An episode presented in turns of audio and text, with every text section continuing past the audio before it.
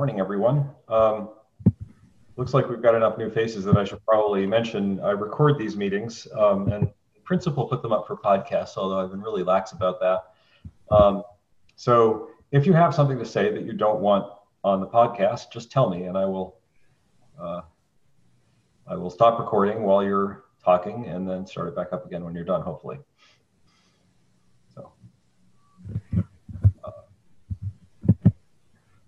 Just trying to see if there's anything I need to do, but I think we're good. Uh, so does anybody want to start off? Does anybody have anything exciting to talk about?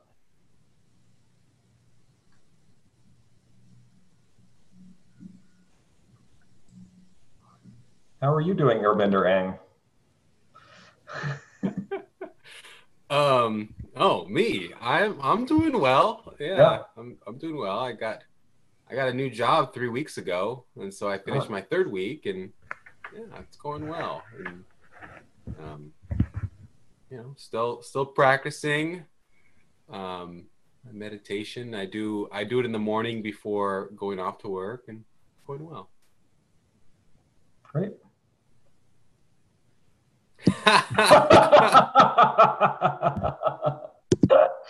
yeah. the first time that Gilbert came on, there was another guy who came on who kind of looked like the character in the in the actual anime, and uh, and so it was like this weird dissonance that that Gilbert was Airbender Aang, but there was this other guy who looked like Airbender Aang who wasn't. But yeah, we haven't seen him. One, yet, so. I think there was some person who even had like Ang as their. We've had someone with Ang in their name, right? Um, yeah, I think so. Yeah, and so it just, but yeah, that's that's who I am. Um, yep. Well, and I, I, go by it because you know I'd rather people talk say my actual name. They're they're looking at me and talking to me than right. You know, I seem seem like I guess for, for with you, right? It's like it's, yeah. it's Ted. And... Yeah, I don't go by Abhayakara on the uh, on the Zoom. That would be weird. Uh, so so that's how you pronounce your uh, Reddit handle. Yes. Yeah, it's Sanskrit. So so actually, I'm probably not pronouncing it exactly right, but that's pretty close. What is?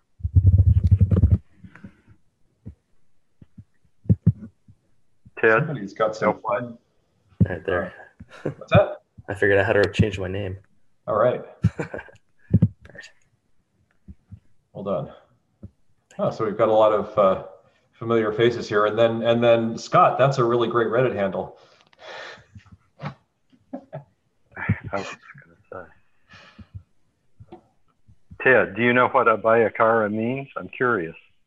Uh, so abhaya means uh, without fear, and abhayakara is uh, I think either a person who's without fear or a person who's trying to be without fear. I can't. I'm not quite sure. Um, and it refers to the uh, the state of uh, being sort of past and, and by the way, this, this, is a name that was given to me by, by my Tibetan Lama like 15 years ago, so it's not anything new. But um, it means that you it means that you're at a point where uh, when something fearsome comes up, your natural instinct is to turn towards it instead of away from it. So it's like that scene in the Matrix at the end when uh, that's like one of my favorite scenes in the Matrix when like uh, for those of you who've seen it, when uh, Neo and and Agent Smith are facing off in the corridor after Neo has has like decided that he's not dead after all, and he looks at at, uh, at, at Agent Smith, and Agent Smith looks at him, and Agent Smith tries to attack him, and, and he's just like, yeah, whatever, and then and then Agent Smith runs, and that's like that's like what a Abhayakara is about. That's what that name is about. So. It's not like you know being a big jerk who's fearless. It's about it's about being fearless because because you've actually seen through fear. So anyway, that's the theory. And uh, wow, so we've got like a lot of new faces today. This is awesome. So uh, so I guess one thing I will say is that the way that this works is it's not a it's not a presentation where I talk about meditation for the for the whole you know hour hour and a half. We usually go about to 11:30 my time. Um, and so what it is is people just talk about their practice and like issues that they're having in their practice. If nobody uh, talks, then I just like point at people and suggest that they talk. But uh, if you came here with some burning issue that you'd like to talk about, then then uh, that's what we're here for. So you should definitely bring it up. Well, I have something. All right. I'm hesitant. I'm hesitant, but I- I do have this question. Go for I was it. on the Culadasa Patreon uh, presentation yesterday, and he talked about the possibility of there being stealth stream entry. In other words, Yes. you don't realize you've become a stream entrant. Yes. Um, and my understanding is that the fetters that are released at stream entry have to do with uh, letting go of the conceptual idea of the self, um, getting over doubt, and letting go of ritual. Is that right? Right. So, uh, you, you probably know that I hang out with Jeffrey Martin sometimes, and, and I, I, I talked with Jeffrey about the about the ten fetters model at one point, and I the I made the assertion that the ten fetters model was very clear and that everybody agreed on what it meant. Um, and Jeffrey laughed at me, and he he then told me the story of having spent uh, a month in Southeast Asia interviewing uh, awakened uh, Theravadan teachers and having each one of them explain the 10 fetters to him differently. Like, not just differently, like a little bit subtly different, but differently, like means something different. Yeah, so, okay.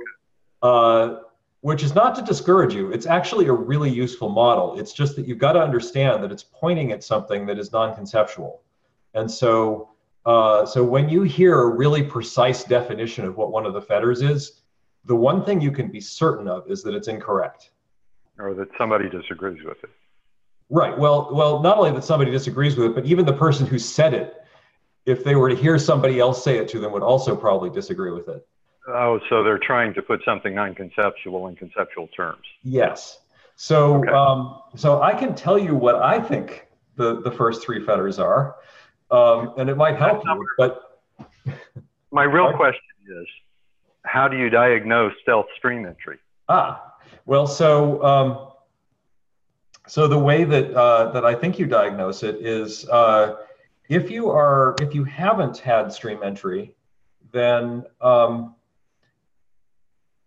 typically you're going to be experiencing life as as kind of problematic. Like there's something wrong. You don't know what it is. You don't know how to fix it but it's wrong.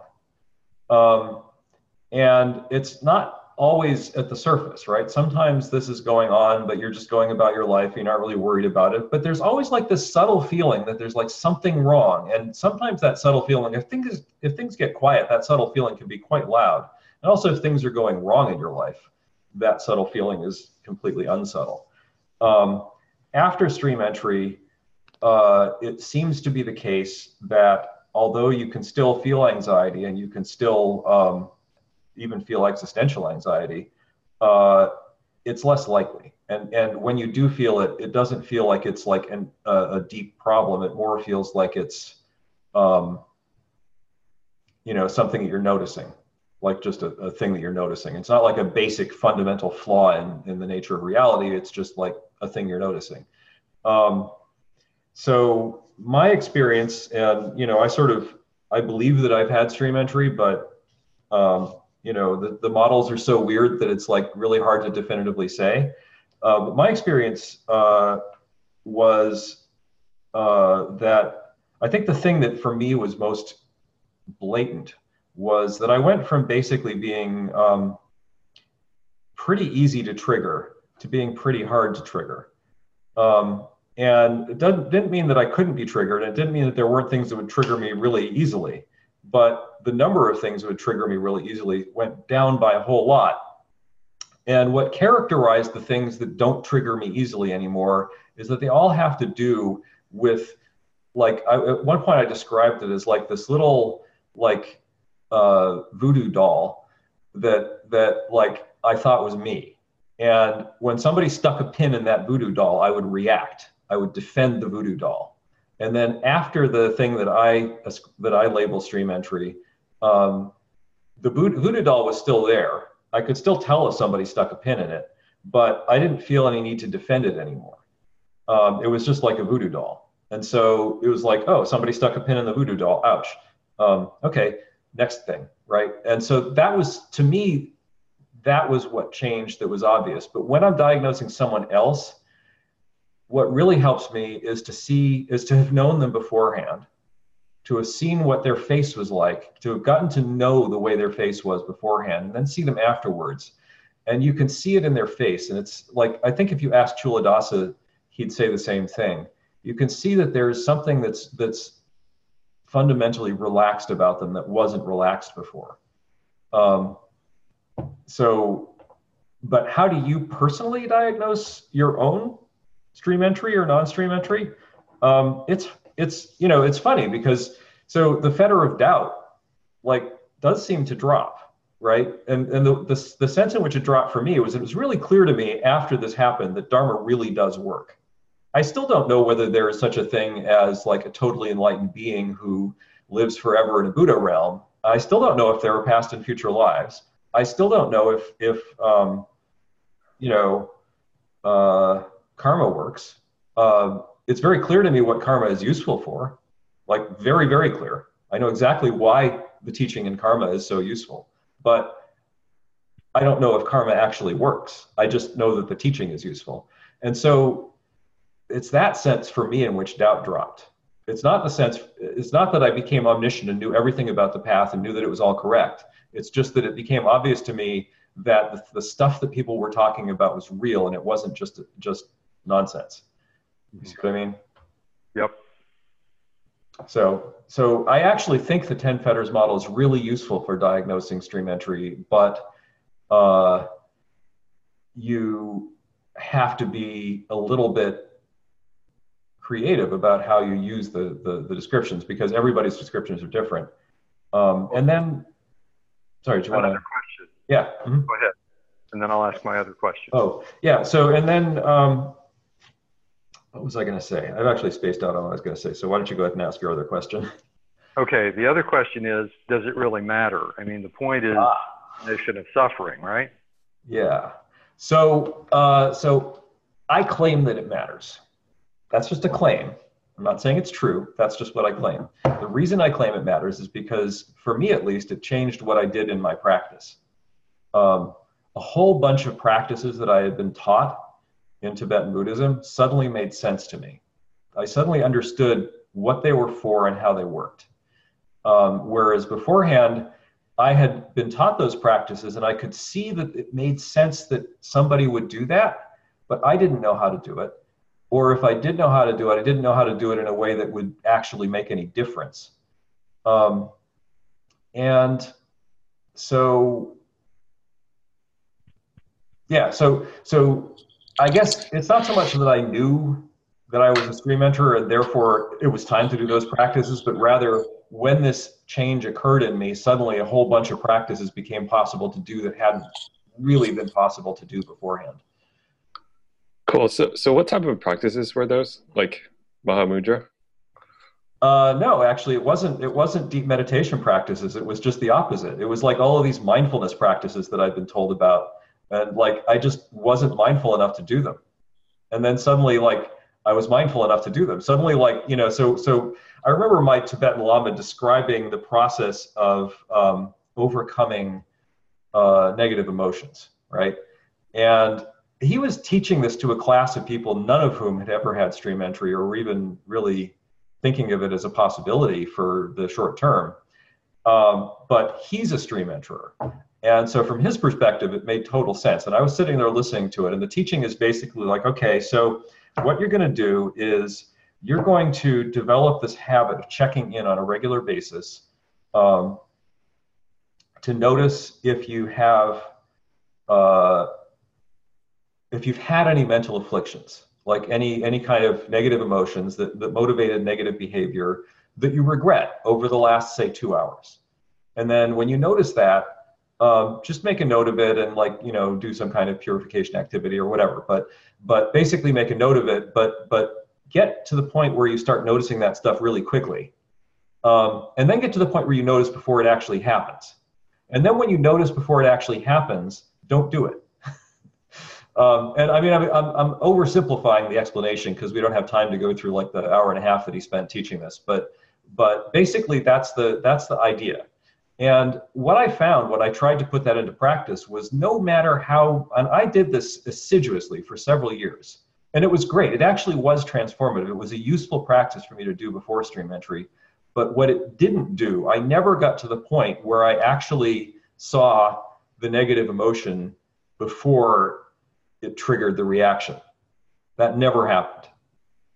Um, it wasn't, I, I really did get a lot better, but I never really, I never really got to that point where I felt like, wow, this is, this practice is really actually eliminating negative emotions in my mental continuum. Um, and that was what he promised. And of course, he was promising it from the perspective of someone who could actually do that. And so, of course, it made sense to him, and, and it was still a valuable teaching. But that's what I mean when I say after stream entry, suddenly it was like, oh, I can actually do this. This actually works. So, uh, so did that answer your question? I mean, I, I, could probably come up with some more, like like a whole bunch of the ta- tantric practices now make sense, but those it are helps. hard to talk about.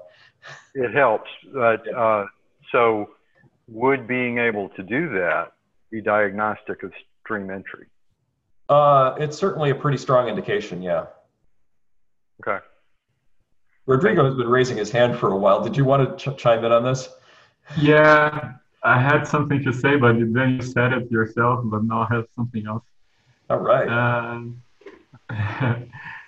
I think one, one of the things that that uh, can uh, I, am not saying uh, I'm, I'm self-diagnosed, uh, but one of the things I have noticed during uh, well, doing different events in my meditation practice is that sometimes I read a text and I understand it cognitively, but it makes sense for for for the time. And afterwards, I can come back to that text, and now I can see why that person chose those words to describe what they were describing.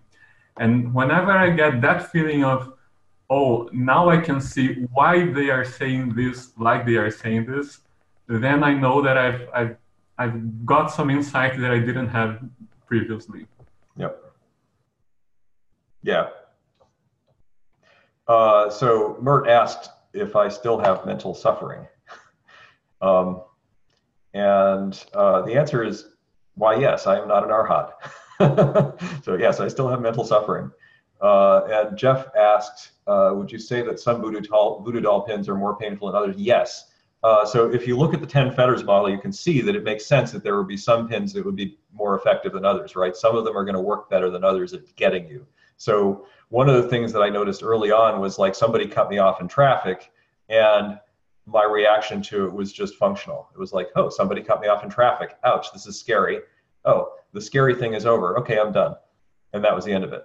Whereas before, I probably would have had like some story about what an asshole that person was and how they weren't driving carefully and whatever. And and and I probably also would have had a story about how I had been doing the right thing. Like all of these stories, and those cause a lot of mental suffering. So it, those those dropped very early. But um, one of the things I noticed is that social modeling stories did not drop that quickly. So like that person that I am working with uh, is this way, right? That person that I am working with thinks this about me. I need to do this because I need to deal with the fact that that person is thinking this about me. I need to do this because I need to be careful about how that person sees me.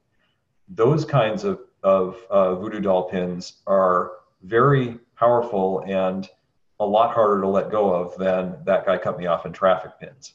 So, Gilbert. Well, and as you were talking, um, you know, I don't know how many of you guys know of sort of Sam Harris, and um, he, he's someone who's also had stream entry, right? And, and he had his book Waking Up, and um, yeah, a lot different people. Uh, they, they when they talk about stream entry, yeah, they talk about those three fetters dropping, and to me, when I hear it, I was like, yeah, no, there's a there's a, a a, a pattern, right? And there's a, a, sense that it's all kind of the same. I very much agree with that. The whole, um, I never thought of using the word voodoo doll, but but yeah, there was like a I can use that metaphor, and I think it, it's very accurate. uh, a sense like you had this voodoo, voodoo doll that you had to defend at all costs, and you were like kind of constantly defending it, trying to like add on to it, and and then with stream entry, it just kind of you see that it it, it like it, it seriously like dropped in a sense. I mean, it doesn't mean like the voodoo doll is completely gone, but like Yeah. you saw through it, and um, and so hence it de- never has the exact same hold on you. It's like, oh wait, yeah, it's just you know, Yeah. Someone insults me, that's just some words, right? I don't have to worry about you know if I don't defend myself in that instance, like there's I'm letting that define me, right? Like there's there's that that actions and that just drops. But anyway, I brought up Sam Harris because I think he he does a really good job of sort of describing it. Um, although the thing that that's a little bit I think too bad about Sam Harris, I think, is he doesn't. Uh, for him, his big thing was actually, I think, stream entry, and he I don't think he recognizes that, and so then he uses the language like, oh, you know, you can always access it, which is kind of which is true. I mean, you could have stream entry at any time, but he doesn't. Yeah, he doesn't seem to realize that, like, yeah, no, there was like this this jump that he experienced, right? The jump, which was Yeah. stream entry, and then he has this whole thing like, oh yeah, you know, Vipassana is not good because it didn't get me stream entry, but uh, what was it? I think it was Zok- Dzogchen or something. Dzogchen got me stream entry, and so yeah. Yeah. that's the real deal. And it's like, well, uh, I I don't think so. Just because that that's the way it worked for you. I mean, it's clear that uh, people doing all sorts of other practices that got them stream entry. Um, Yeah, you know, so you're talking about waking up, the book. yeah, Yeah, so that that I, Andrea and I uh, listened to that book in the car. I think about three or four months before we did the Finders course, and it was really inspiring for us. But I had exactly the same reaction that you did. That like, huh? But I, I didn't actually hear him saying this is the only one that works. I kind of more heard him saying this is the one that really worked well for me. You should try it because it worked well for me. But he also mentioned Headless Way and some other neat stuff. And I don't think I don't remember him totally dissing Vipassana. I think that he um, just said it didn't work for him. So yeah, he doesn't totally diss it, but he um, he kind of says that yeah, no, the way Vipassana it's it's inferior, right? Yeah, um, or there's a common trap that people get into with vipassana um, and he's just i don't know he's just talking about a common trap that people get because they're people and the way that their mind works right? Like, how, how do you break out of uh, you know a, a limiting kind of belief that's like so pervasive? I mean that's Yeah. kind of what he's trying to get at and it's like well it you know there's some some shift has has to happen and um but yeah. I mean he, in his podcast the he's got a bunch of debates with uh, Joseph Goldstein, and, and they're going over this one thing, and he's got a little bit of a bone, sort of to, to what it, an axe to grind, right? A bone to pick uh, with that about that one point that yeah, Uh-huh. Vipassana, there's there's something kind of inferior to it. Huh. he's quite a character. Yeah, he Uh, is. Yeah, yeah, that was a good book. Anyway, it's I def- definitely definitely had the had the intended effect because I think his intended effect was basically to get you to to believe that you could do it.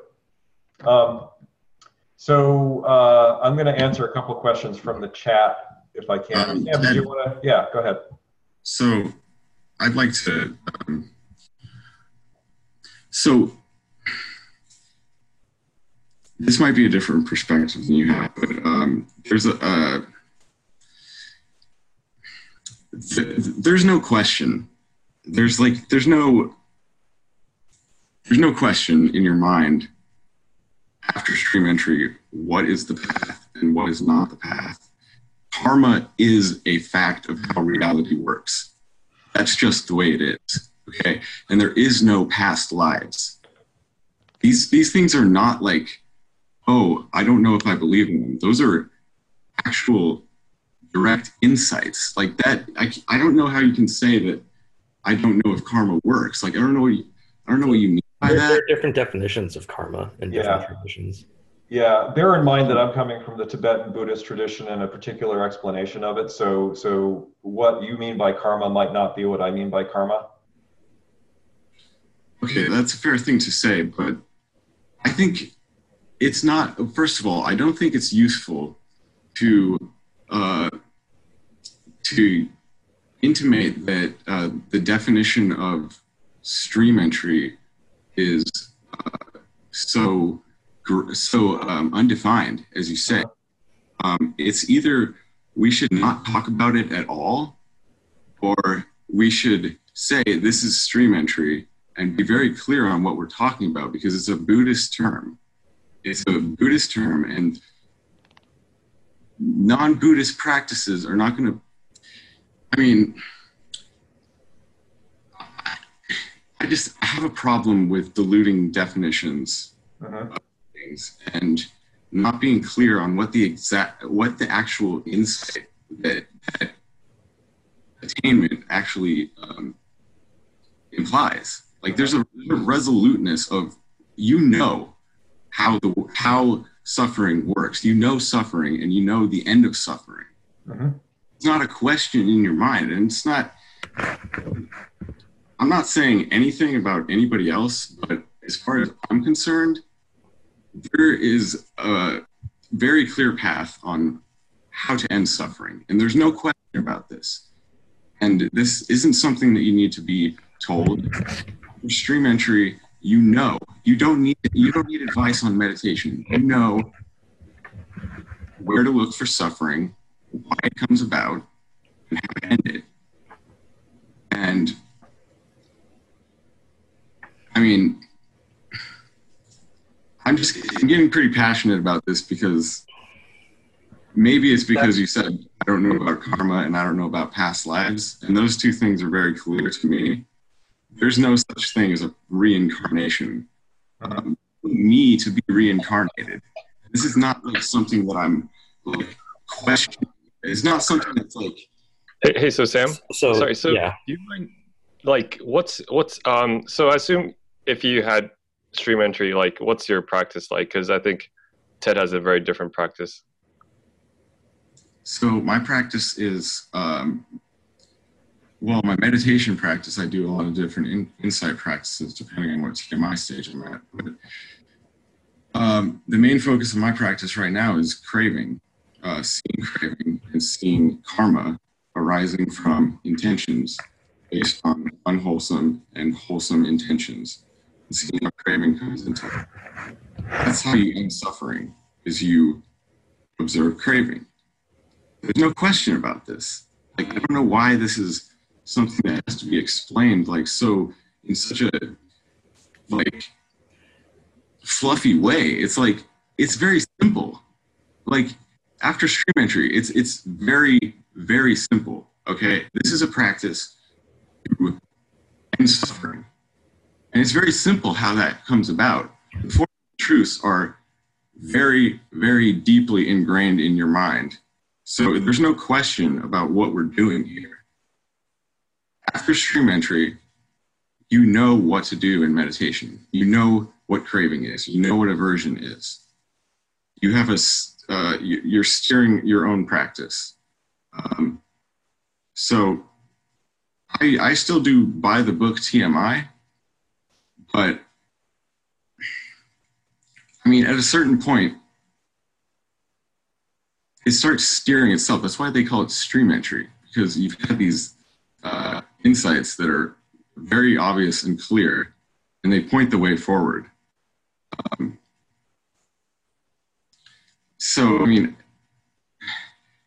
my practice at this point is mostly um, concentration based. I do um, jhanas if I can get into them.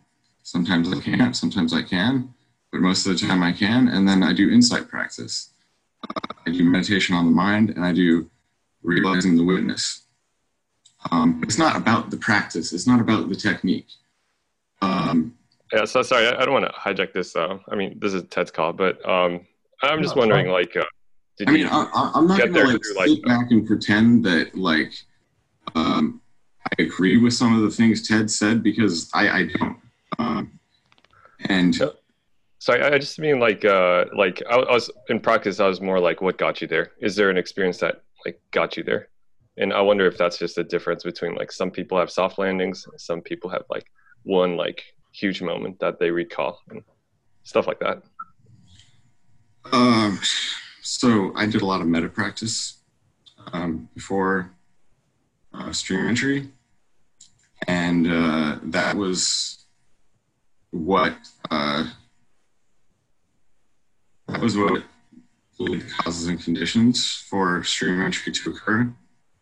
And there was a insight doing meditation on the mind that uh, everything that we observe is a process of the mind. Everything is the mind. And after that insight, there was uh, Maggaphala, the cessation fruition.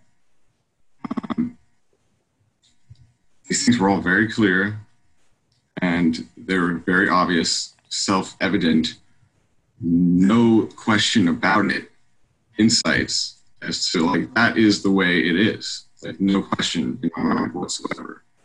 Um, so once, I mean, it's like you know that you, you know that this self thing is a hat that you put on because um, you've seen it go away literally. Like everybody, like the the typical conditioning is this this. I mean, it's an unconscious thing, and we can intellectually know that the self is uh, an illusion.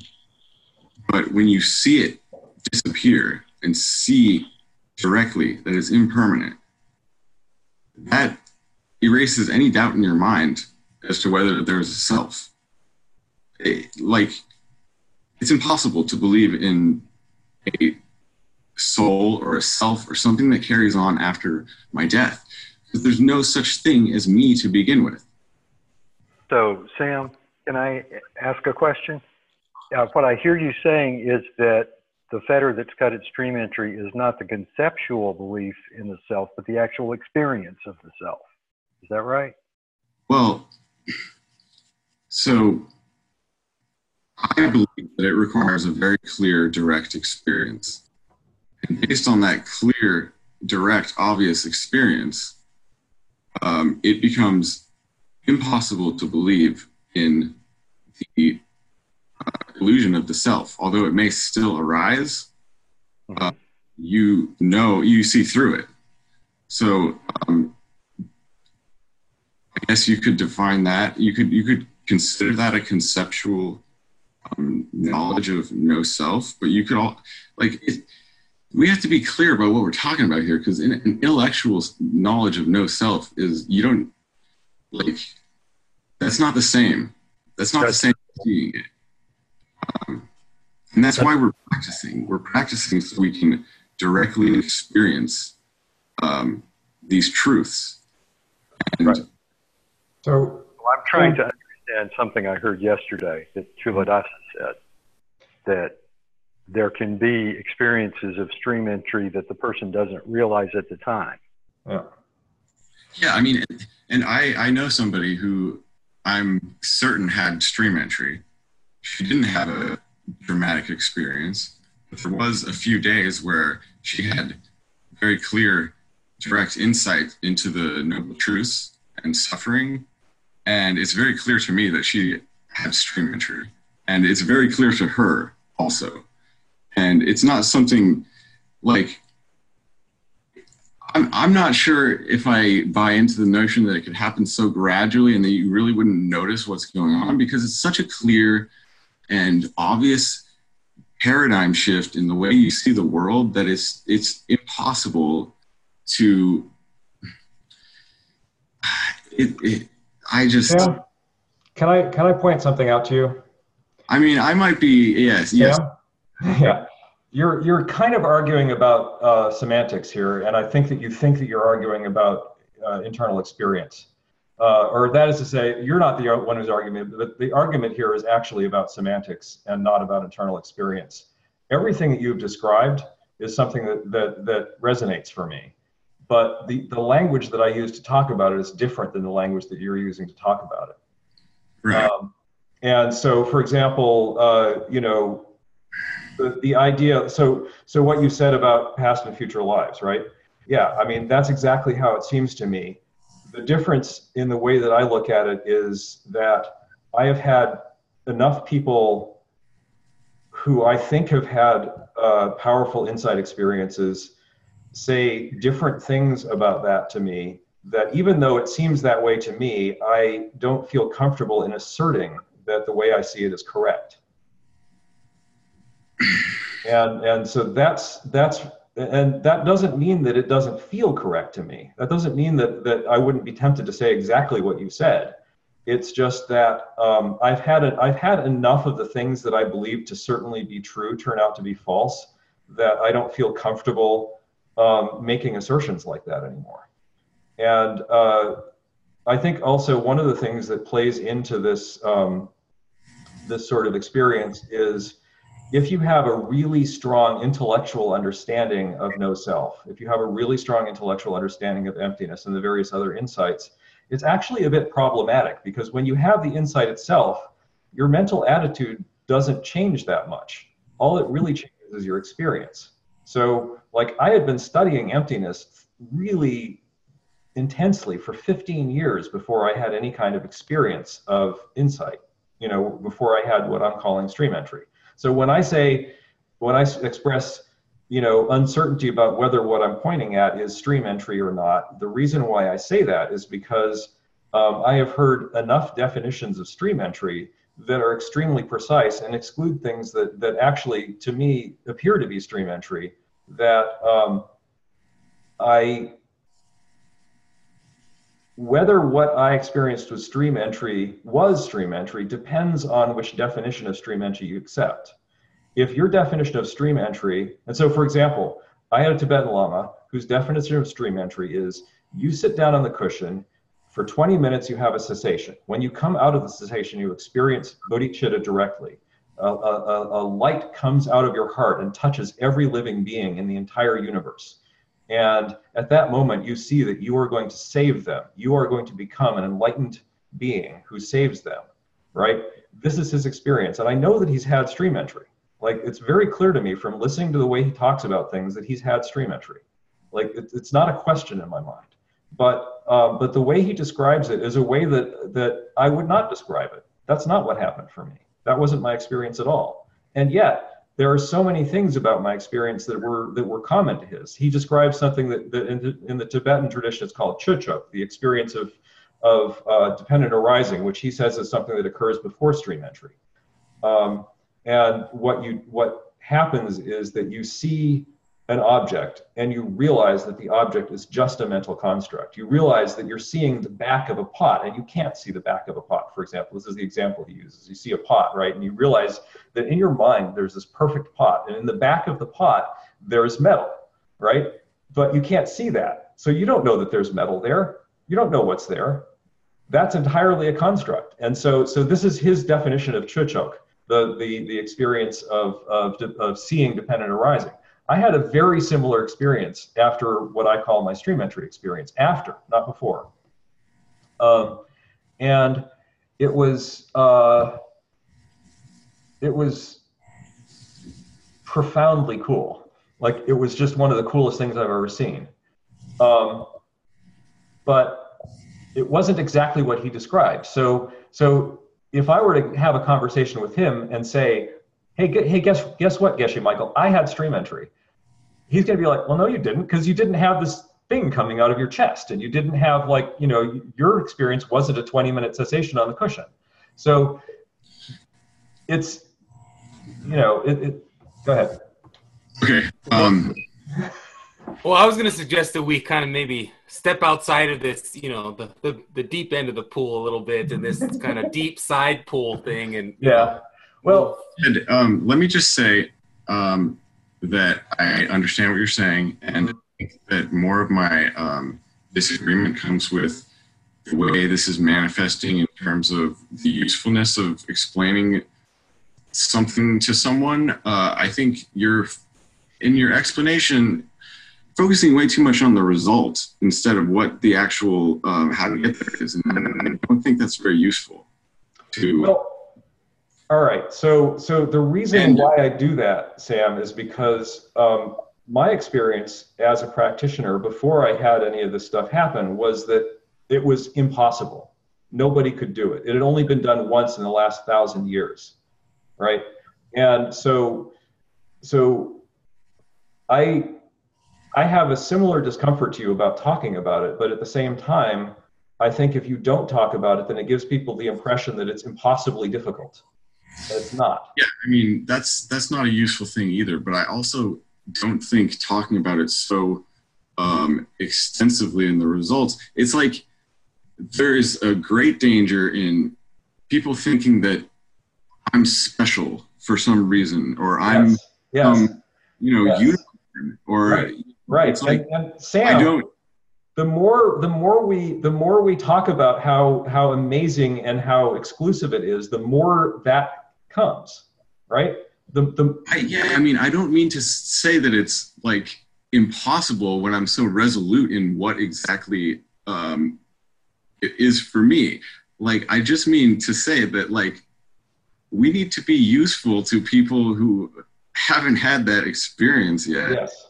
I don't think it's useful to put myself on some kind of different level than everybody else and give the give, give the intimation that I'm like that this is like some kind of mystical and I think we're on the same page about that. It's just Yeah.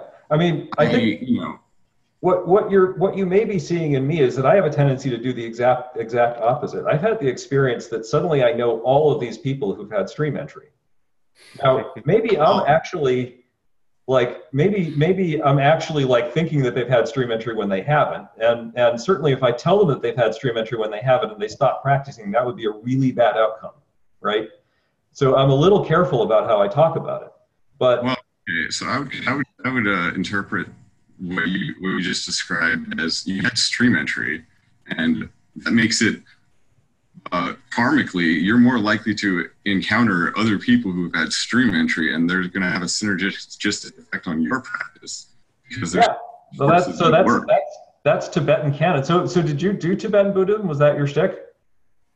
uh, no. I mean, I've just I've just done TMI. I mean, That's, that's funny because that's exactly what Geshe Michael would say. That, like the reason why I'm seeing all these stream entries is because my karma's improved. Yeah, I mean that's that's kind of like I think that's why they call it stream entry is because suddenly things start aligning and things start Yeah. making more and more sense, and it's like you're not riding the raft, and you're, um, uh, you know. I think I know what you mean. It's just that I had to, I had to express. Yeah. No, it's We need to be we need to be a little more. We need. To, I think we need to just just pay attention to uh, the usefulness of what we're saying. yeah. Yeah, and, and by the way, in case it's not clear, I really appreciate you doing that because I actually think it's it's it's kind of it's good to have arguments like this because I think that the truth is not something that exists here or exists there, really. And um, to have an argument about it actually helps not only you and I in our experience of, of whatever this is we're experiencing, but also helps the people who are watching the argument as long as they don't think that we're mad at each other about this. I, I Yeah, I mean, it's like I think different people have different practices, so they do things in a different way.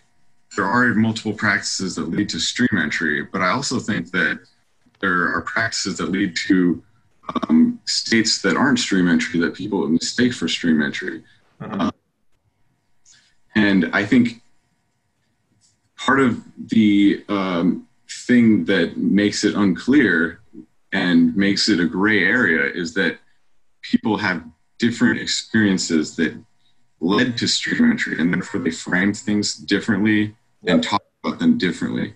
But I don't think it's a uh, I don't think it's very ambiguous uh, what the definition of is. It's, it, it's in the fetters, and I guess those are, those are up to interpretation. yeah. Which you know, it's Well, like So, uh, so, Sam, let me explain to you the fetter of uh, of what is it? Uh, belief in uh, practices, the way that it was Rites and rituals. rites and rituals. Yeah. So, because I think this illustrates it really nicely. The explanation that I heard of this, which I completely disagree with, is that it is uh, the belief that doing something like throwing yourself on a trident would, like in a certain special way, would uh, result in you being free of, of suffering for all time. So, in other words, it would get you off the wheel of, of karma, right? The wheel of, uh, is it the wheel of karma, the wheel of samsara? Um, samsara. yeah, right. That would get rid of samsara because it would it would kill your body, but because you did it on that special holy trident, it would also eliminate samsara for you. Well, Yeah. obviously that's bullshit, right? But yeah, I mean, the practice is the, the practice technique is not the insight. The insight Right. is no matter what technique you do, right? yeah, right. It's like a I certain people class of things. technique. Right, a certain class of things that people said could, and, and I mean that is one of the things in the class. It's just so ridiculous that it, it's it's a lousy example. But a certain class of things are very obviously not practices that will ever work, right? And you you see Yeah. that, right? You, you, you, you know, you know is, you you know the direction you're going. It doesn't matter the technique. You know, Right. Yeah, like I am not going to get here by, uh, you know, like it, it's possible that a mantra practice could work, but definitely a mantra practice where all I do is recite the mantra and I have no idea what it means and I have no intention behind it definitely won't work. Definitely. Yeah, that's an example to me of, of the of the of, of the fetter of rites and rituals that that you would continue to do a mantra practice because you were told that if you didn't it would be bad luck or something like that. Yeah, or like thinking that there's one special technique that is Yeah. right. Yeah, right. Yeah.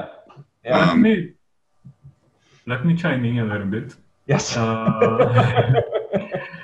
I think there is a, a, a very strong relationship between the, the fetter of doubt and the rites and the rituals because uh, I, I see them as a kind of abstraction of all the possibilities that can happen Uh-huh. because sometimes, well, the doubt that falls is the doubt that this is real and that it's possible and that everything that you, you thought was impossible was once in a, in a thousand years is actually something quite, uh, I, don't, I wouldn't say close, but uh, it's not that far away. And the other, the other side of the rites and the rituals is that you get a sense that many, almost all of the things that you thought were important in spirituality in general were actually not important, and Yep. they were, and it's as if spirituality. I don't, I don't want to say real spirituality or true spirituality because because that would be going too far, but it's it's as if spirituality is actually orthogonal. It, it's perpendicular to everything you thought it was Yep. and all of a sudden you can see that direction and it's not the same thing as before. So i can relate to what sam was saying that you can you you you have some some sort of, of sense of the direction you have to go. And of course you don't you don't you don't necessarily know all the techniques and you, you can learn from from different teachers. But now you know oh i was walking this way and it wouldn't get me anywhere and now I know that there's a way that I can walk towards. So I think that doubt and and and the attachment to rites and rituals play together in that in that sense. You you you let let go of the doubt that if this is real, and at the same time you realize what is real is not what you thought it was. Yep. Yeah. Thank you. Um, I'm to ask. So, so Nate, you've had your hand up longest, but you also said something. So I'm going to actually ask Ralph to go next, and then uh, I think you and and Jan will have to duke it out for who's next after that. But go ahead, Ralph. Okay, can you hear me? Yeah. Okay. Um, I, I would like to take uh, the conversation some some notches down. Mhm. Uh, like I've I've been practicing TMI for about an hour a day for over a year now.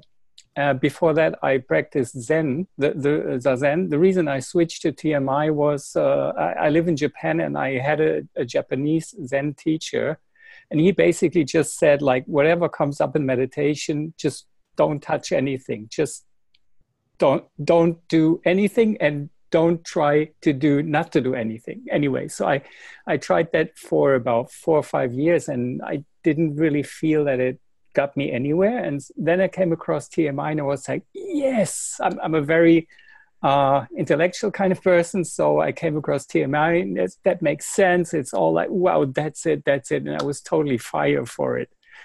And uh, well, uh, uh, maybe the time horizon I've set myself is kind of too tight, but after one year of practice, I don't really feel that I'm progressing. Mhm. And um, how can I know whether I'm practicing the right way uh, or how can I know whether I'm practicing the right thing? That Yeah. that's something I, I'd like to know, and I I, sus- I suspect I m- may have ADD. I'm I'm not diagnosed, but maybe that also plays a little bit uh, in there. Yeah. So how how can I diagnose myself in uh, my, my practice uh, in Yeah. terms of wh- whether I'm moving in the right direction, regardless of, of the, the practice I'm doing? Yeah, so that question is actually the core of TMI, right? TMI is all about learning how to diagnose where you are and then know what to do based on where you are. So the first question that I would ask you, so so what you do is is you sit down and you try to do the technique, whatever technique it is for the stage that you think you're at, right? Yeah. So for example, suppose you think you're at stage 2, right? You would sit Yeah. down and you would try to follow the breath, you might do counting, and then you would just see what happens. Right? What happens? Does do does my attention stay on the breath? Now, for you, as somebody who's been doing Zen for five years, I would be willing to bet that what happens is your attention stays on the breath. Maybe some distractions come up, but you don't lose the breath. Would that be accurate? No. No? like it, it, it, it depends on, on the day and um, yeah it, it pretty much depends on, on the day i'd Mhm. say and then th- th- there's something like on, on one hand uh, like my understanding of meditation is that first you have to train your attention. And then uh, at- as a next step then once you've uh, developed like stable attention you can actually have a look at what's going on and then understand like what, what, what what's really going on. And so i'm, I'm kind of like i feel I'm, I'm stuck between trying to create something which is or trying Mm. to c- create um uh, how you say that the conditions to develop stable attention on the one hand and on the other hand i find very appealing uh, for example in, in adyashanti's teaching saying it's not about trying to uh, manipulate like your breath or your being or whatever that's that's the core of the problem trying to change Mhm. reality as it is at the moment and tmi maybe it's only in the first stages to, to somehow tries to, to change how things are and I, I feel i feel both are true and no, what you just quoted Adyashanti Right. saying is perfect. That's exactly right. And, and that is actually, I think, the essence of TMI practice. But let me ask you this um, Do you do any kind of physical uh, activity like uh, skiing or playing piano or anything like that? Um, like I, I, riding a bicycle? no i, I uh, play i'm trying to play the, the japanese bamboo flute Oh, excellent. Okay. So, so when you're trying to play the Japanese, this is the shakuhachi? yeah yeah Or- yeah, okay, or one of those. Um, yeah, so so when you're trying to do that, um, how do you make yourself play the play play the correct note? yeah that, Right?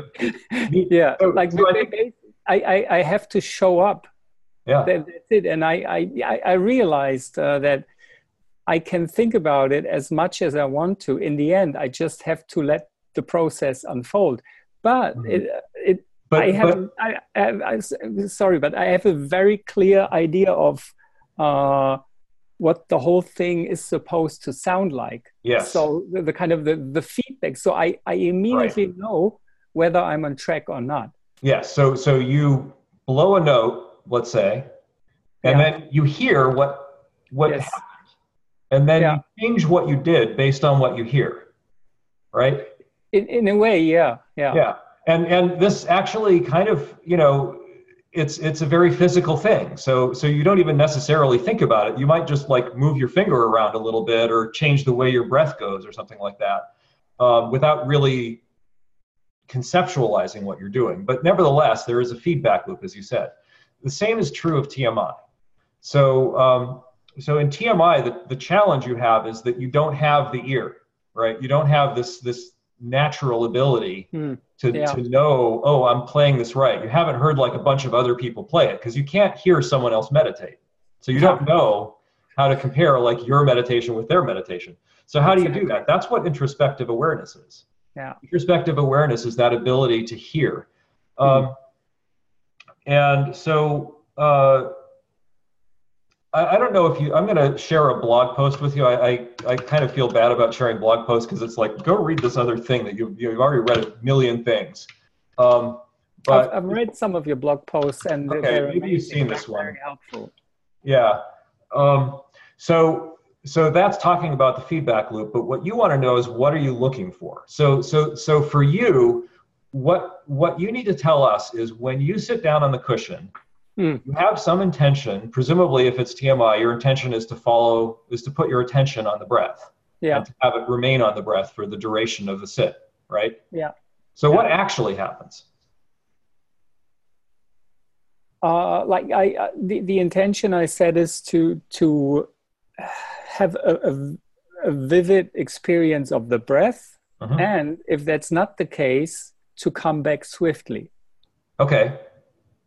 And so uh, what yeah. happens? well, sometimes sometimes it works, and Mhm. sometimes it, it doesn't. Okay. So you don't have reproducibility. Not not really. No. Yeah. Okay. So so when when it doesn't work, Hmm. what happens? Sooner or later, I realize that it doesn't work. hmm Yeah. So um, now, when it's not working, can we talk a little bit about the way in which it's not working? Um, so so there's a couple of different ways it could be not working. One is you sit there and you have the, your intention to put the, to have your attention on the breath hmm and you sit for a while and your attention is on the breath because you know it works right? Your uh, intentions work. Um, but then after a while something changes. Hmm um, and either uh, you just start thinking about something else and you kind of forget that you were meditating. Or you're, you you're you think about so, so you start thinking about something else but it's kind of like a, a, a side like the breath is still there on the side. Hmm like you know that you're going to go back to the breath eventually but right now you're thinking about this other thing. Or maybe you're on the breath but this other thing really wants to be thought about and so it's kind of it's on the side. Hmm. is it one of those? Which which one of those would it be Um, what happens often is that I can see my mind ch- kind of sliding over the raw sensations of the breath and kind of like going in, in into dreamland so Ah. it, it, it, it feels Okay. like the, the raw sensations of the breath are, are being used and then overlaid with some kind of cg which has nothing to do with the breath but the, the breath seems to, to trigger like the, the mind activity. Okay or so i'm thinking about something completely off. Okay and when you're doing the second one is the breath still there or is it gone? When i uh, when the mind wanders you mean? Yeah. Yeah when you're thinking when you're thinking about something that's got nothing to do with the breath is the breath still like over here or is it just gone it's it's usually gone but what happens often is that like it, it feels as if the situation is switched. It's not so much that the thinking is on the periphery. It, I, I feel like the, the the breath very often is at the periphery. Okay so that means that that means that you're having gross distraction. Hmm so that's not mind wandering. Okay. Okay, so this is so that's really interesting. Now, so uh, uh, the other thing that you were talking about, where you have uh, you're you're following the breath, and the breath starts to get like a little bit trippy. um, that Culadasa describes as hypnagogia. So Mhm. that is a that is a symptom of dullness, hmm which isn't super surprising. Um, this uh, dullness is actually, you know, you, it sounds really bad, right? But actually, dullness is evidence that your practice is going well. It means that your attention is very stable. Hmm And when your attention is very stable, uh, often what happens is that your mind is like, wow, it's so quiet. Why did I just go to sleep? And it's Hmm. actually a natural function of your mind. When when Yeah. when when your mind is at rest, when it's not doing anything, there's a tendency to fall asleep. Hmm. So um, so those are your those are your obstacles to work with and this is actually like a classic stage four thing stage four is this weird stage like a lot of the stages you've got like one thing that you're trying to do right Um, but stage four isn't like that stage four you've got two things you're trying to do hmm one thing you're trying to do is you're trying not to be distracted yeah and the other thing you're trying to do is you're trying not to be dull Hmm. so uh, so stage two, uh, stage four tends to be like this thing. I, I, describe it as like you're sitting in a car, but you let go of the steering wheel, and so mm-hmm. it's like the steering wheel is just like going. You're all over the road. You're still on the mm-hmm. road. You're kind of all over the road. Mm-hmm. Um, because like you know one minute you're like steering over in the direction of distraction and then you correct for that and suddenly you're steering over in the direction of dullness and then maybe you come out of dullness and you get distracted again. So it's what what's going on is that is that you're kind of playing with the mental energy there. Right. So um, for the for the distraction part the practice that you would probably i would suggest that you do you're, mm-hmm. you're probably already doing sort of the intentional part of the practice correctly. Mm but the hmm. thing that you might be missing is when you notice that you've become distracted. Yeah. Uh, what do you do? What intention do you set then? And so if if you're experiencing gross distraction, which it sounds like you are, mm-hmm. then w- the way that you address that is to start noticing the subtle distraction that was the seed of the gross distraction before it hmm. becomes mm-hmm. the gross distraction. So when you notice that um, that you're in gross distraction. You, so you have this like, whoa, oh yeah, here I am. I'm in gross distraction. All right. I am going to try to notice the subtle distraction that becomes the, right. the, next gross distraction. Yeah. To, okay. to, to catch it earlier on. Yes, exactly. Right. So that's the, that's the skill that you're trying to develop at this point. Yeah. The other side is it seems like you have good enough introspective awareness about dullness that you can tell when it's happening, right? Mm-hmm. So you have this experience that you're you're following the breath and suddenly the breath just gets kind of like trippy. So mm-hmm. when you notice the breath getting trippy, that is a very clear indication that you're in dullness. And it's actually mm-hmm. good early indication that you're in dullness. So it's great that you're having that experience and not the experience of like, you know, the Zen lurch, they call it, right? You're falling asleep. Right. So yeah. this is probably because you did Zen for five years, right? Now you know how to not fall asleep in meditation. This, The, the, the, the Zen lurch actually is something, yeah, now talking about it, I realized that's something I've over, overcome in, in TMI. Yeah, yeah. But, yeah, so progress. So, I, um, yeah, I, I had an, another question, like, because I found it really difficult to, to tell whether I'm progressing or not. I, uh, I bought myself a, a Muse. Ah. And uh, so, and uh, just, just kind of to, to get some kind of objective data. And my, my, my, question is, what do you guys think about this for stage three or four? Like, Ralph, I have an opinion on that, and it's a yeah, long opinion. Sure. sure. Um, I think that is totally useless garbage. It's not right. anyone. Right. And that's just entertaining your intellectual mind, and it's fucking useless. So you, you, you got any any supporting examples, reasons, evidence? So I've been okay. So I want to say that the practice, the results of the practice are reduced suffering. If if you are experiencing less suffering than when you started, your practice is working. And Ted did a very good job of describing the technique stage four, which he can do better than anybody else I know, and I have problems. And that's all great it's really simple. You just do the practice, and if you're suffering less, you're doing it right. And the less that you can think about the practice, the better. If you're thinking about the practice and not doing the practice, that's not useful. It's doing the practice that's useful. So it's it's more like like just uh, basically shut up and do it and see what happens, you know? Like man, dude, mellow mellow out, man. No, I'm, I'm passionate about this. I yes, yes, yes. Sam, Sam, has, Sam, has found his passion here. Yeah. I so, see I mean, people falling into this trap.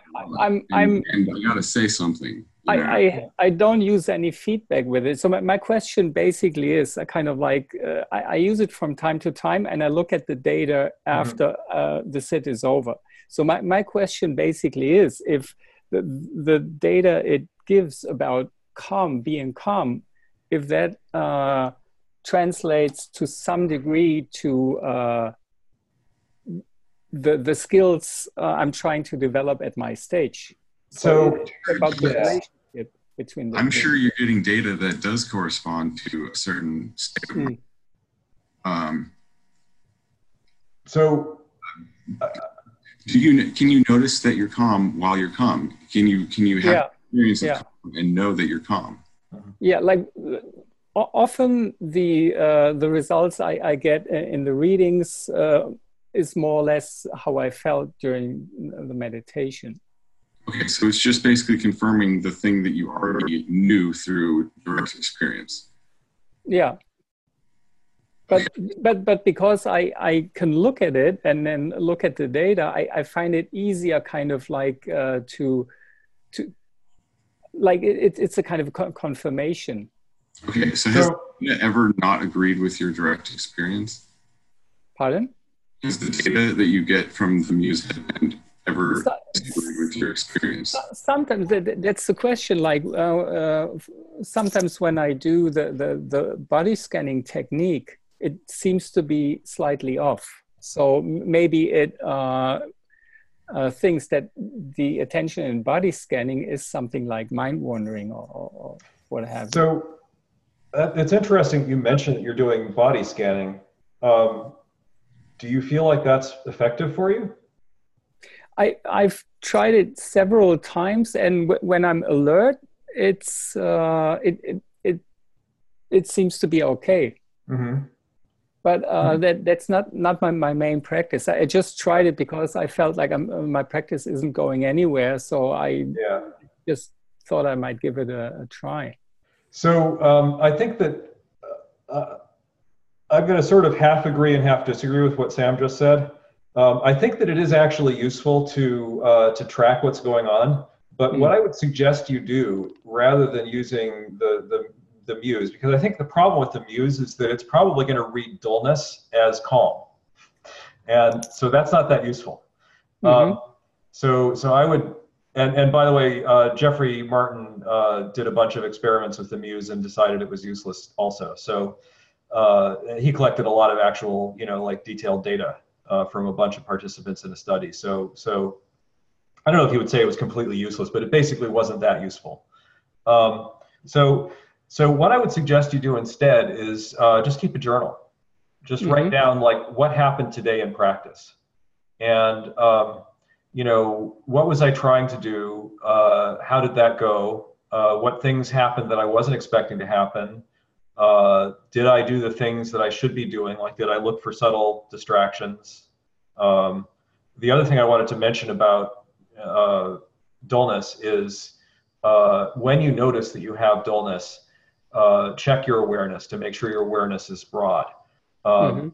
Understand that that stuff that's happening in awareness is not a distraction. It's just happening in awareness, and that's okay. You don't need to make that not happen.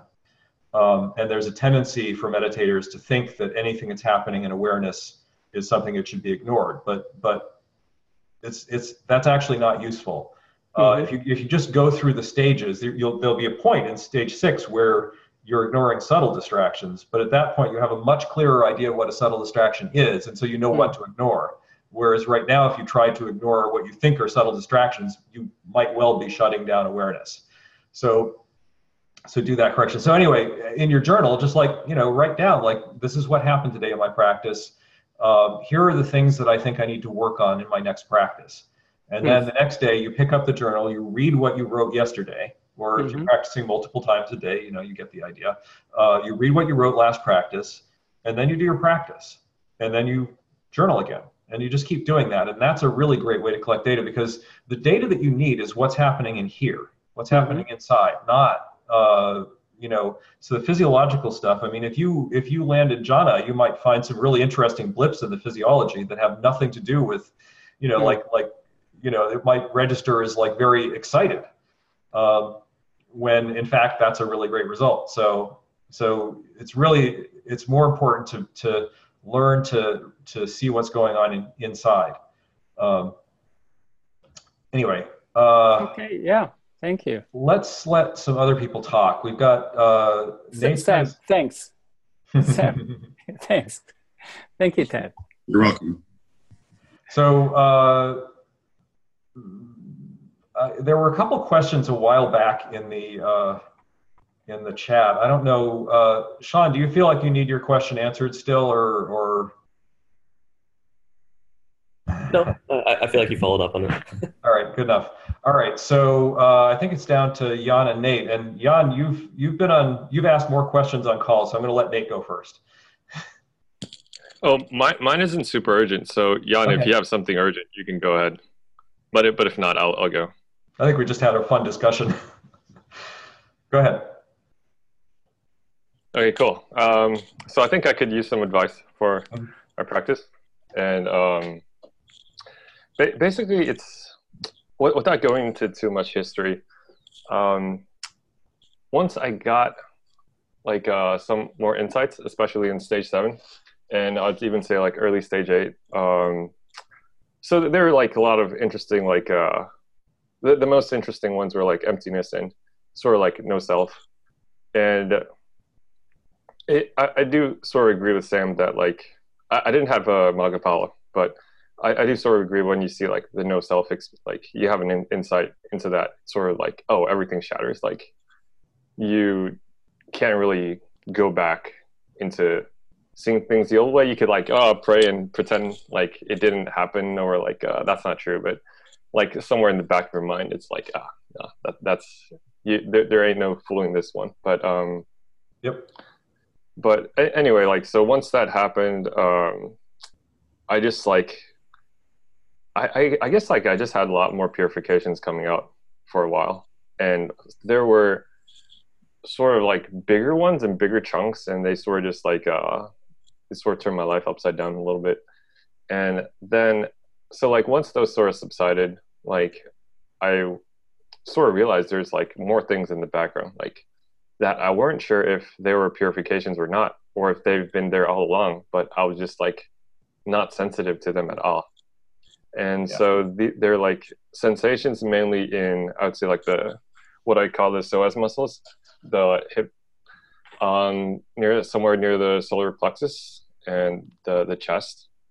And of course there's like other piti like things where it happens in your face and, but I, those don't have too much of an emotional content in them. The thing that puzzles me is really just more like uh, my abdomen and places around there. Like part of me is questioning: is that just piti and the unpleasantness that comes with that, and should I ignore it, or should I actually attend to it? Because when I do attend to it, it feels there is some emotional content in them, although I never really get images. It, it's sort of like it's it's very hard to describe it, but it's like the physical sensations are definitely some type of emotion, like anxiety or Uh-huh. some type of uh, nostalgia or some some longing, and there, there's no images or memories that come up with that. But once in a while, there is a, an image that pops over, and then they don't really seem that related, and I just found it interesting. But yeah, that that's sort of uh, I don't know. And oh, by the way, like if I attend to them, I'm not able to su- sustain like um, that level of uh, stability of attention. It's I would say like more stage four, stage five ish, and So- um, things are very murky. That's interesting. So so so they they appear to you when you're when you're doing the stage seven practice or the stage eight practice, and then if you shift your attention to them, the practice collapses a little bit. Oh, okay. So sorry. Um, I was in stage seven, eight when I had those insights. Mhm. Um, after those, like when purifications are very violent, no, there's no sustaining like that level. Yeah, yeah. Um, um, yeah. But let's say if now once those subsided, I can like uh, it, it sort of depends on the day. Some days I'm like stage six. Some days I go up to like higher stage 7 Mhm. and uh, depends if I attend to them or not. But I do feel like they're sort of holding me back in some way, Mhm. and so I do attend to them. Yeah, times.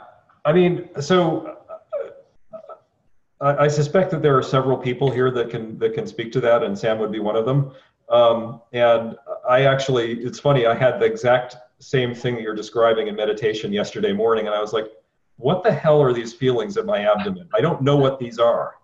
Like, I, I know what I know what the feelings here are. I know what the feelings here are, but I don't know what the feelings here are. What's going on with this? So, so I'm actually in the same boat. I don't really know. I think I, I personally think it's fruitful to to uh, this is called uh, Culadasa would describe it as investigating. I think it's fruitful to investigate, but that's just my personal belief. I mean, Sam, do, do, do Gilbert, do you Yeah, I got a guys? few, I got a few thoughts. Um, so it only comes up when you're sitting, right?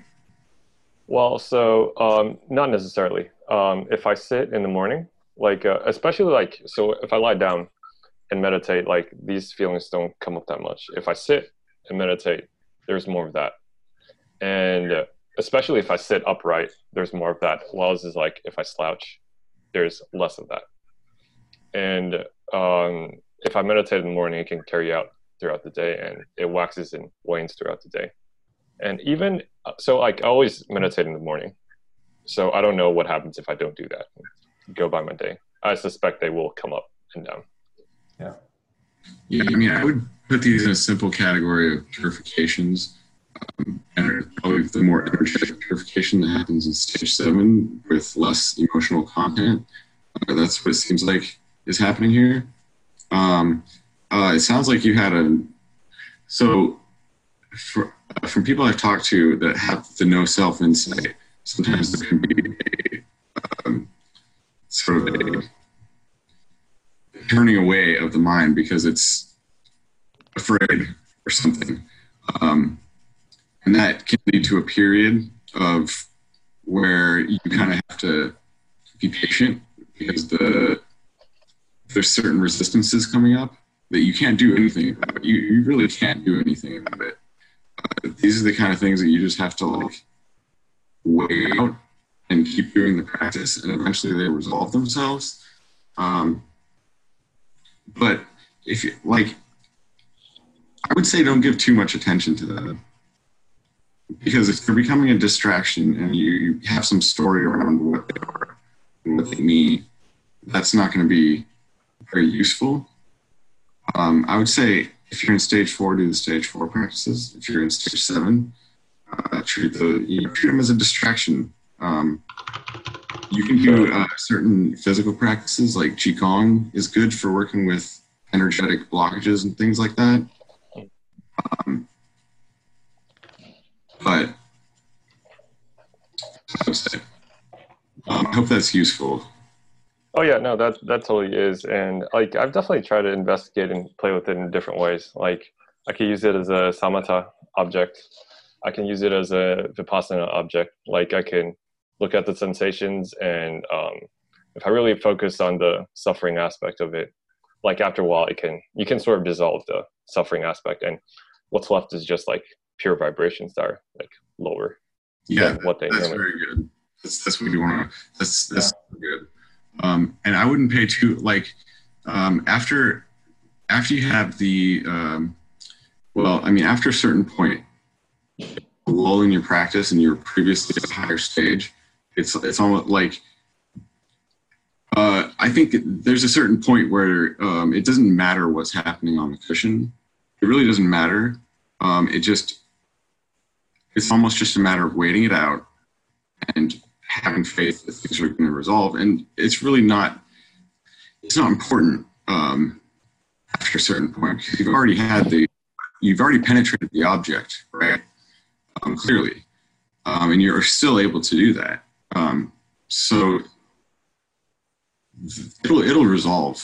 Um, metta can help. Metta can be really uh, powerful for um, smoothing things out. And the thing is, I'll just leave you with this: you can't do anything about it. You can't do anything. You are powerless over this. Okay, so don't even try to don't don't, don't even try to believe that you have any power to it to change it because you don't. Um, when these unconscious things come up, all you can do is set wholesome intentions, and those wholesome intentions eventually uh, resolve the unconscious things. You can't do anything about it directly. Um, Yeah, you, thanks. you I, probably know this, right? I mean, yeah, I, I I agree with you. I think uh, it, it's it, this is very interesting. It's like uh, in TMI, actually, in the I think it's the first interlude or the intro somewhere. It's like you can't really do anything about it. You just sort of set the intention and let things unfold. And later on, you sort of see that you're not even the one setting the intention. right. But um, yes. Yeah, you see through the intention itself, and it's like, damn, um, but I mean, you you you've seen it, so you have the faith. Just keep playing those attentions, and eventually uh, things will smooth out. Okay. Thanks. Yeah, and by the way, like uh, I, I did do metta, and metta is useful. Yeah, I love it. It's a great practice. Very good, uh, very good karma that it generates. Sam, how do you see this pathwise then? So there's like an insight of like no self, and then you have like more purifications, and then Um, my honest opinion about, uh, you know, I don't like to, uh, you know, be giving a, what I think about somebody's path attainment is not is not very useful.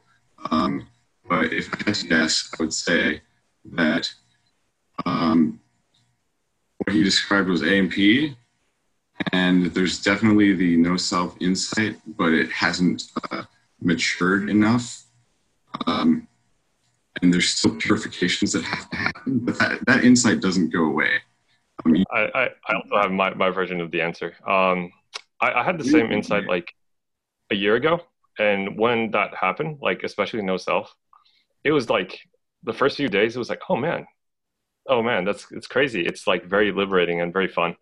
And after those few days, like faded, like the the glow faded, like uh, things start like the purifications start like jumping on like crazy, and everything went pretty crazy. And um, actually, a few months ago, I think that was when the purifications finally subsided a little bit, and that's when the same insight, like it's almost it's not a replay, but it's like I could tell it's like a similar one that came Yeah. out again.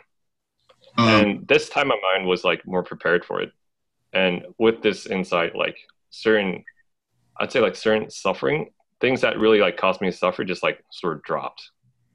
But in terms of the insight, uh, knowledges of insight, I definitely say it's uh, yeah somewhere in the Dukkha and like cycling between Dukkha and equanimity. I don't think I've ever had a Magapala. yeah, Yeah. So i- if uh, the Burmese maps, like uh, for them, stream entry is going through that one cycle. In, in that, yeah. Yeah. I, I'm not going to go too many too much into details, but that's my understanding. Yeah, I would agree with that. I think it's definitely past A and P, definitely real insight there. Um, and it's still developing, and I would have no worries whatsoever about where, where you're going. Uh, this is going to lead to stream entry eventually. If it hasn't already, uh, if it's not stream entry, it will be stream entry.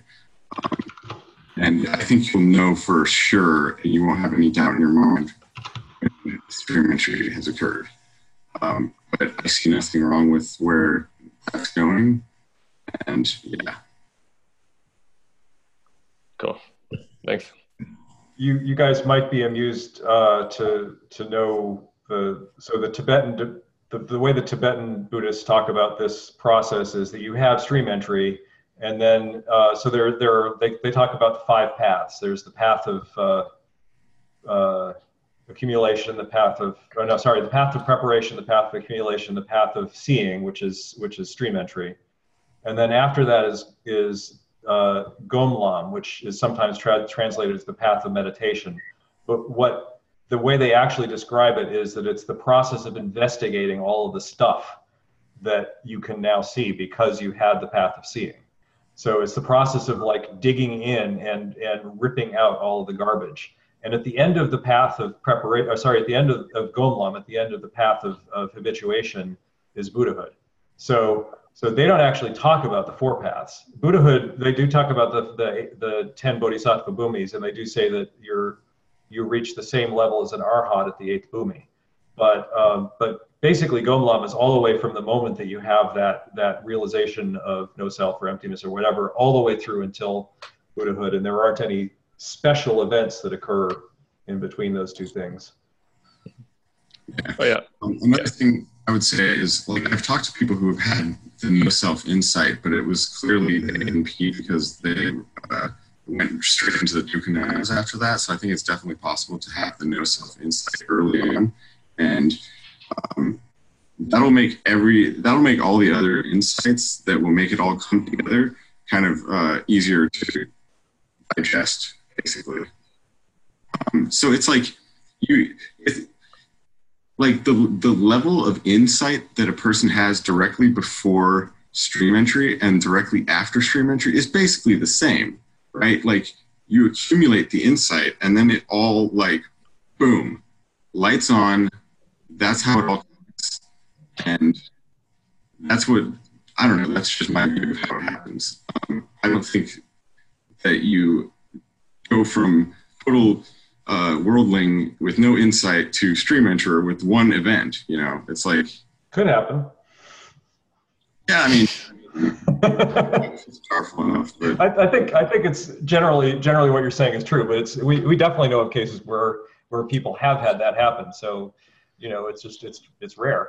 Um, a couple things. We're we're pretty close to the to the hour and a half mark. So, uh, if anybody has any last words, now would be the time to have them. Uh, Sam, I wanted to mention your audio is still really sucking.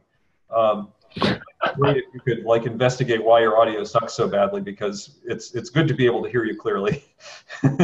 yeah, I keep. I mean, it's that, still good if you I'm can't, Not sure. I'm not sure what is wrong with it because I did the audio test. Um, it told me it was good, so I don't know. Well, it's it's it almost sounds like this the software is doing echo suppression wrong. So, which you know, I don't know. You might try just just using headphones, but I think you tried that before and it wasn't good. So, you know, if you want to try and debug that sometime, drop me a line and I'll see if I can uh, help you with it. Okay. I was actually in Boston last night. I should have dropped in and tried to help you, but I was actually not here last night because I got home from a interview in Seattle. I've been traveling. oh, Um, cool. would have been cool to meet. Oh well. So, uh, last words, or is everybody good? Either is- Um, yes. if maybe I don't know if Sam, if you have time or if you wanna, um, uh, if you want to do it, if uh, can we talk after this is done or? I can stay on. Okay. Can, can I well, also stick around? I, I find this interesting. Yeah. Um, Uh, do you guys by want me to? uh, noon, but I can I can definitely stick around for a little bit. Do you guys Uh, want me to continue to record, or should I stop that? You can stop it. Okay. All right. Have fun. I'm going to take off. Thanks, Ted. Yep. Thanks, Good to Dad. see you. See ya.